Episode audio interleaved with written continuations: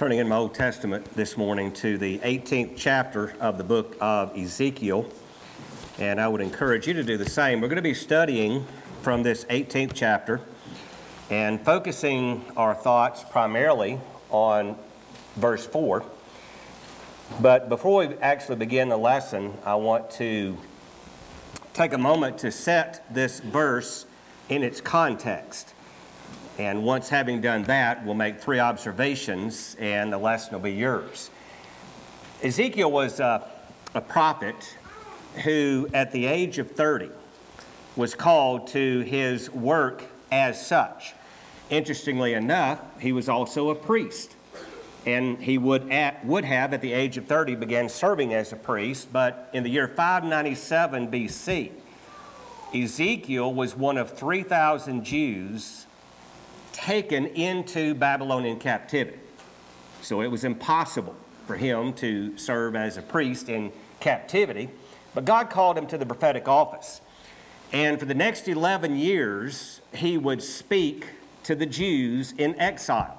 From 597 BC to 586 BC, and 586 BC was the year when Nebuchadnezzar would destroy the city of Jerusalem, which would include the destruction of the temple.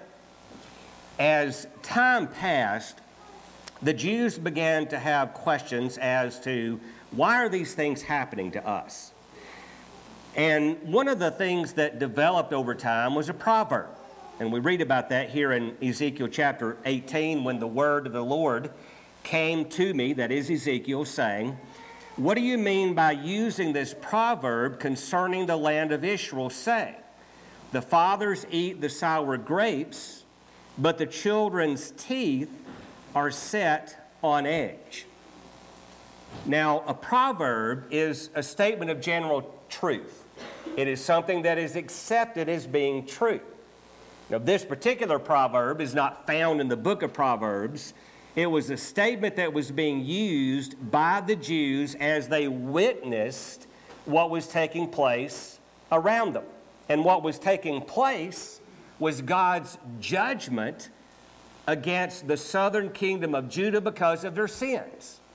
And they were being taken into captivity. Well, the question that came into their minds is we, we see the sin around us, but many of the Jews did not participate in that sin. Ezekiel, for example, was not in exile because he was an idolater. He wasn't one who was guilty, at least there's not evidence for it. He wasn't one who was guilty of the sins of the people. And yet he was in exile. There were other good Jews who were taken into exile.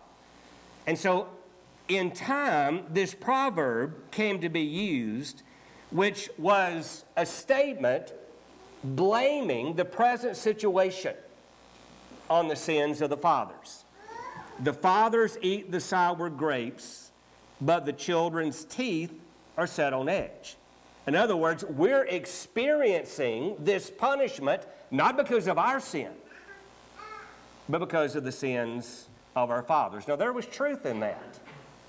But there was something that God wanted these Jews in exile, and all Jews and all people who would seek to have fellowship with God, there was something God wanted them to understand.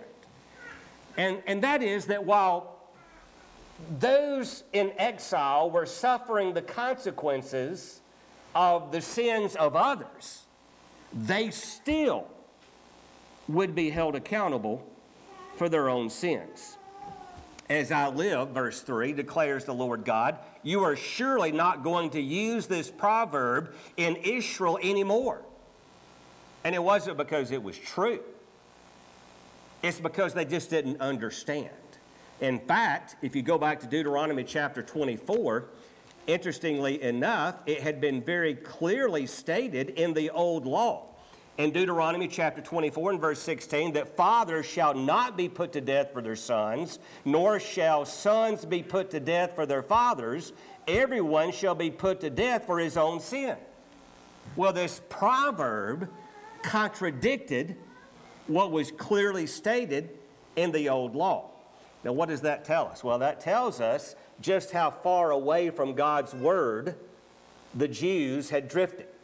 Because if they would have studied the book of Deuteronomy, they would not have developed this proverb over a period of time that said, well, we're suffering because of the sins of the fathers. No, Deuteronomy chapter 24 and 16 said that's not going to happen. But the reason it would not be spoken anymore is because they would come to understand that they are accountable. They are accountable for their own sins. Verse 4, Ezekiel chapter 18, and this is the verse from which we're going to take our, our, our study this morning. God says, Behold, all souls are mine. The soul of the Father, as well as the soul of the Son, is mine. The soul who sins will die. No, he's not talking about physical death, he's talking about spiritual death. He then illustrates this with three generations. I want you to follow this. And let's call the first generation the man, the grandfather. Verse 5.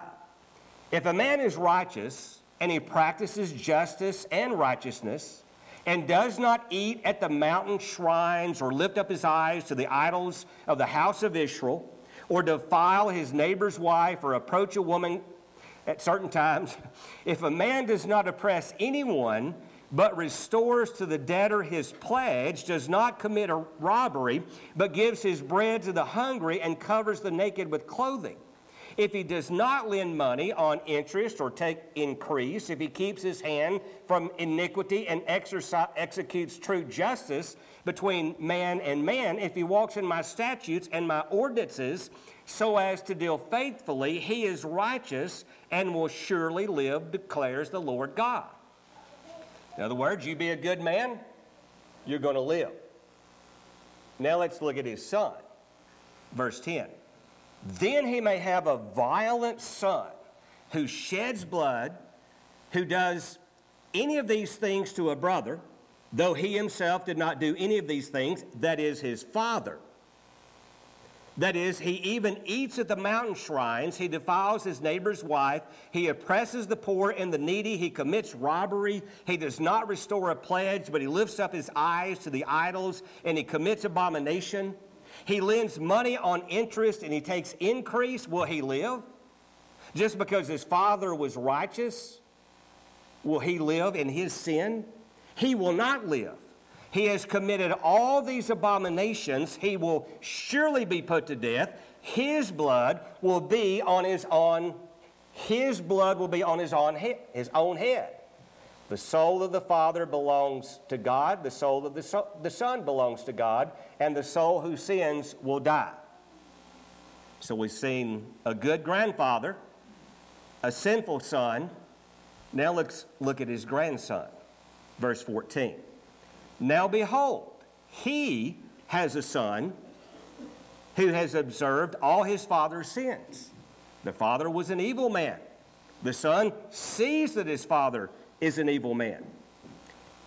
He observed all his father's sins which he committed, and observing does not do likewise. He's not going to live the life of his father. He does not eat at the mountain shrines or lift up his eyes to the idols of the house of Israel or defile his neighbor's wife or oppress anyone or retain a pledge or commit robbery, but he gives his bread to the hungry and covers the naked with clothing. He keeps his hand from the poor. He does not take interest or increase, but executes my ordinances and walks in my statutes. He will not die for his father's iniquity. He will surely live. As for his father, because he practiced extortion, robbed his brother, and did what was not good among his people, behold, he will die for his iniquity. So you see how there is change from generation to generation a good grandfather, an evil son, and a good grandson.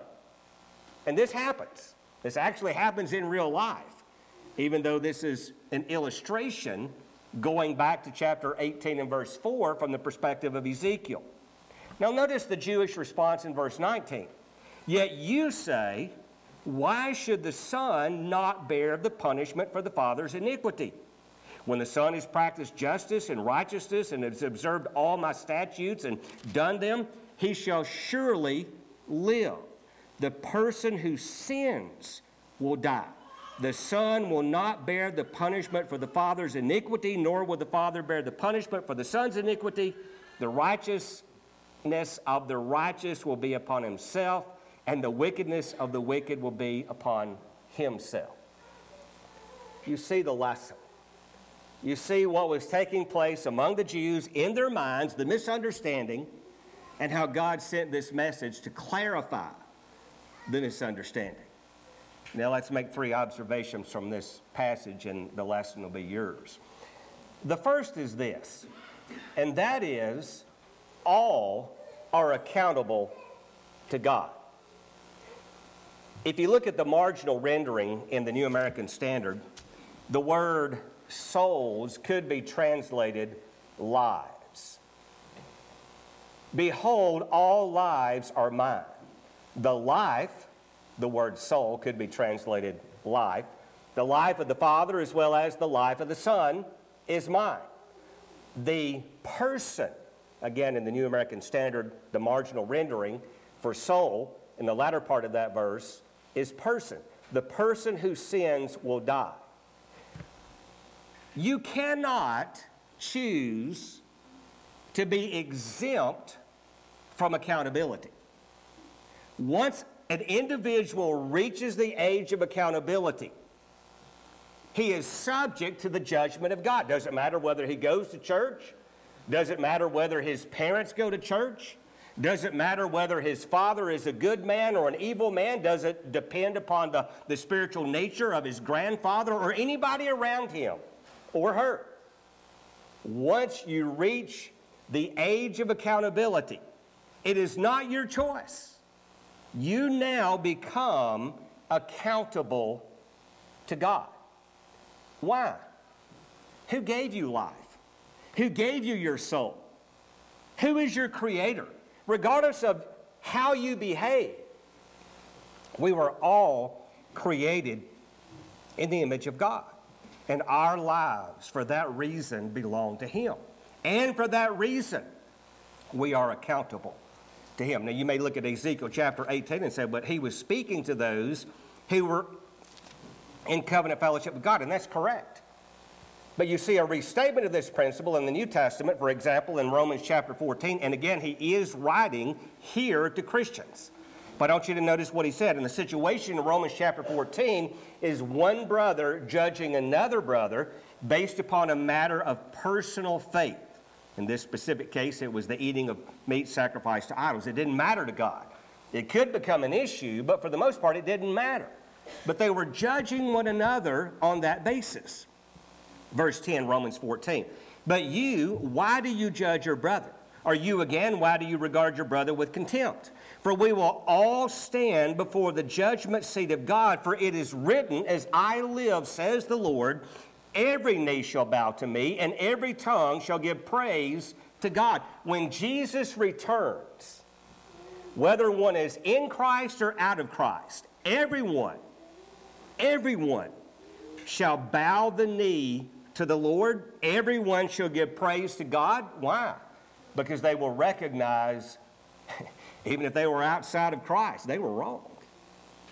They've lived their lives in rebellion to God's will, but when the Lord returns, now there's going to be faith. It won't be saving faith. It'll just simply be a recognition that God is who He claimed to be. So then, each one of us will give an account of himself to God. But again, he is writing to Christians. What about unbelievers? If you, make, if you question this, well, let's go to 1 Peter chapter 4. 1 Peter chapter 4. He is writing to Christians, but notice what he says about the lifestyle of those living outside of Christ, outside of covenant fellowship with God. 1 Peter chapter 4 verse 3, for the time already past is sufficient for you to have carried out the desire of the Gentiles. Now, the Gentiles were those who lived in rebellion to God. Having pursued a course of sensuality, lust, drunkenness, carousing, drinking parties, and abominable idolatries. In all this, they, that is, those living outside of fellowship with God, they are surprised that you, that is, those living in fellowship with God, do not run with them into the same excess of dissipation. And they malign you. But notice, Verse 5 They will give an account. They will give an account to him who is ready to judge the living and the dead. Why? Because all are accountable. Why are all accountable? Because all souls belong to God. So if you're here this morning and, and you believe that in some way you're going to be able to push this decision of becoming a child of God or serving God faithfully, you're going to kick that can down the road.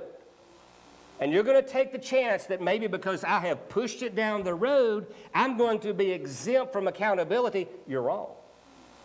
All are accountable to God because all souls belong to Him.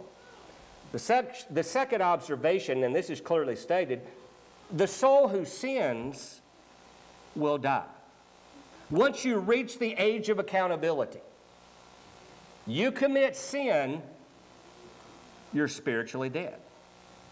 You're spiritually dead. And you're going to remain in that condition until you choose life. You're going to remain in that spiritual state until you choose to become a child of God. Ezekiel chapter 18, verse 20 the person who sins will die. And let me say this all who reach the age of accountability eventually do sin.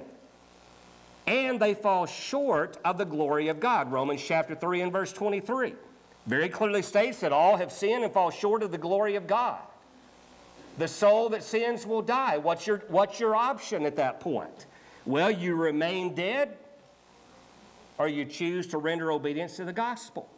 And when you choose to render obedience to the gospel, you confess your faith, you believe that Jesus is who he claimed to be, you repent of your sins, and then you become immersed in the blood of Christ in the waters of baptism. And then you are raised to walk in newness of life. And at that point, you live. Now you are alive, whereas before you were dead. Romans chapter 6 and verse 23. Romans 6 and verse 23, Paul writes here, For the wages of sin is death. That's the payment for sin. You reach the age of accountability, all are accountable. You sin like all sin, and you are paid for that sin. And what you receive is spiritual death. But the free gift of God, Romans 6, verse 23, the free gift of God is eternal life in Christ Jesus our Lord. But you have to make that choice. When you realize that your soul belongs to God, that you are accountable to God, and that upon your sin, your soul, your life is now in jeopardy, your eternal life is in jeopardy because you're spiritually dead. It's your choice to become a child of the Father.